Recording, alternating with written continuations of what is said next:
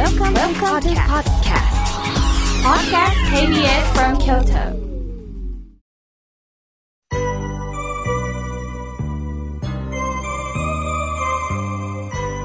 さあ、ここからはたくさんのメッセージをいただきましたので、順に紹介をさせていただきます。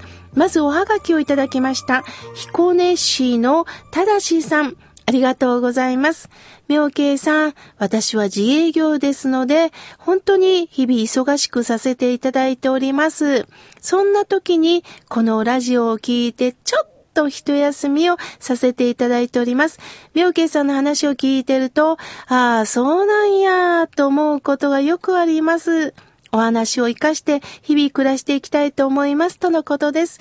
本当そうなんですよね。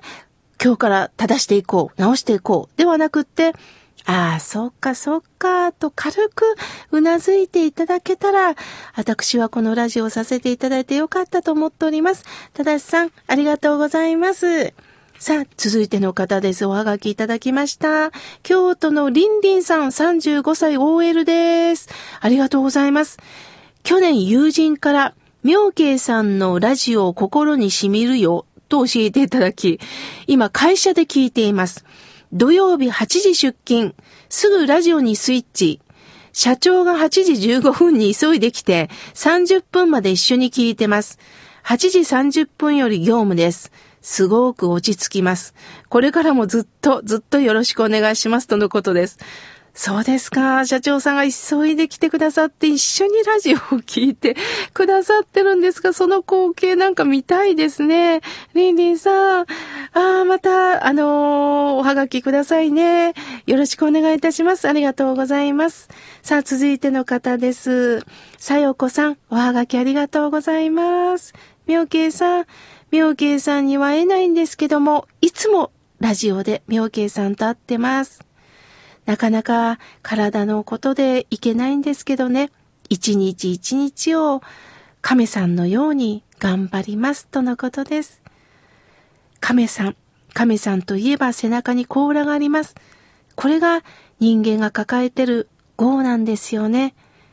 病気を抱えた、辛いことを経験しなければいけない。親兄弟を選ぶことができない。ああ、この仕事を引き受けてしもたみんなこれ業なんです。でも業というのは悪いことではないんです。その背中に背負ってるこの業で私の生き方がはっきりするんです。体調がいい時、健康な状態は確かに調子に乗って私何でもできるって思います。だけど、この体が支えてくれてることには気づかないんです。さよこさんはこうしてお手紙を一生懸命体力の限界を感じながらでも書いてくださってます。この文字が私やスタッフに活力を与えてくれるんですよ。ああ、さよこさんからお手紙が来た。そう思うと、今日一日無駄にできんなと思います。私に活力をくださってます。どうかどうか、お互いにできることを、お役目をこれからもやっていきましょう。これからも番組聞いてくださいね。さあ、続いての方です。前原市より、あーちゃんさん、ありがとうございます。みょけいさん、番組のスタッフの皆さん、おはようございます。この度、ラメゾンジュボーさんのチョコレートが届きました。本当にびっくりしました。孫にはお年玉を渡したんですけども、私はもらえない。これがお年玉だと思っております。毎週土曜日のこの8時のこの妙慶さんのラジオがずっと続きますように、これからも聞かせていただきます。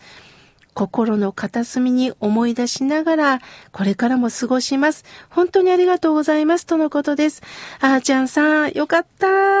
もう私もね、あのー原稿書いてる時とか、ちょっと仕事する前にね、ラメゾンジュボーさんのチョコレートをいただくんですよ。もう、ピッと頭がね、冴えます。これからもよろしくお願いします。続いての方です。高槻市の翔子さん。いつもいつも達筆な文字でおはがきをありがとうございます。日々、生きる中で本当に様々なことを思い出しながら、そしてこのね、はがきを書いておりますとのことです。そうですよね。生きてるといろんなことを思い出しますよね。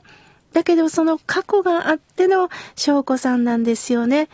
だからこそ、こうして巡り会えたんだと思っております。これからもよろしくお願いします。さあ、続いての方です。おはがきをいただきました。えー、右京区の悦子さん。いつもラジオを聞いてます。私は数年前に、えー、父を亡くし、そして認知症の母と二人暮らしです。ヘルパーさんに来てもらって母の介護をおむつの交換をさせていただいております。とのことです。そうですか。お母さんが、えー、介護を必要とし、そしてプロのヘルパーさんにも支えていただきながら、日々介護をなさってるんですね。ストレスが溜まることもあると思います。だけど、お母さんの直接の肌のぬくもりをこうして感じることができるんですよね。悦子さんを産んでくださったご両親です。ああ、ありがたいですよね。どうかどうかストレス解消もされながら、どうかこの番組を聞いていただきながら、日々共に生きていきましょう。ありがとうございます。さあ、続いての方です。えラジオネーム、花をかじったくんさん、ありがとうございます。妙慶さん、言葉を選ばないで書かせてください。私は死に自宅を考えています。具体的なことは何一つやっておりませんが、やはりお墓です。そして記憶がはっきりしている間に何もかも準備を整えたいと思っております。朝から縁起でない投稿をお許しください。では失礼します。とのことです。いえいえ、この縁起ではないっていうのはね、あの悪いイメージで伝わってますけどね、そうなりますよっていう意味なんです。縁起の縁はご縁の縁。そして起きる。つまり、四苦八苦の縁起を教えてくれたのがお釈迦様です。生まれたという縁をいただいたら、いつか縁起の儀起こる。死ななければならないってことです。だから、鼻をかじったくんさん、自然なことをされてるんですよ。やはり自分もいつかお浄土に帰らせていただくその前に、ちゃんと自分なりに何か支度をしておこうということはね、大切なことです。ただ、あまりにも先々のことを考えすぎて、今の一瞬、楽しく生きれないっていうことは残念なことですね。ですから、今こうして生きてる。生きてるんや。ありがたいな。その気持ちもぜひ持っていただきたいと思います。鼻をかじったくんさんの心臓、動いてくれてます。足も動いてくれてます。だんだんと、あの、不自由にはなってくれてますが、こうして生きてる。そのことも、体に対して喜んでいきましょう。そして、いつかご縁をいただいた時には、かの浄土へ帰ると親鸞上にもおっしゃいました。縁が整ったら、いつかいつかを浄土に帰させていただく。そういう気持ちでどうか気楽にこれからもね、生きていきましょう。さあ、続いての方です。えー、ラジオネーム、南のワッペンさん、いつもありがとうございます。みょうけいさん、お元気ですか？私は昼から仕事です。布団の中で聞かせてもらってます。ほんとそうですよね。起きるのが辛いですもんね。布団の中で大いに聞いてください。さて、みょうけいさん、一段と寒い中、日本酒が美味しいですよね。私はね、毎年この時期に絞った日本酒を配ってるんですよ。一本は私の分ですとのことです。そうですか。美味しいですよね。私もね、まさすがに朝からは飲めないんですが、毎日約100通ほどの悩みメールが私のパソコンに届けられます。全部は返せないんですが、急ぐ順番から返しながら最後、気持ちを切り替える意味で、日本酒を飲んでふわっとした気持ちで寝ております。これが私の楽しみなんですよね。ちょっと、ふんわりする。これはお酒の力も必要です。飲めない方はね、また違う意味で香りを楽しむお茶を一服する。それもいいですよね。皆さんがふんわりする瞬間、またぜひ教えてください。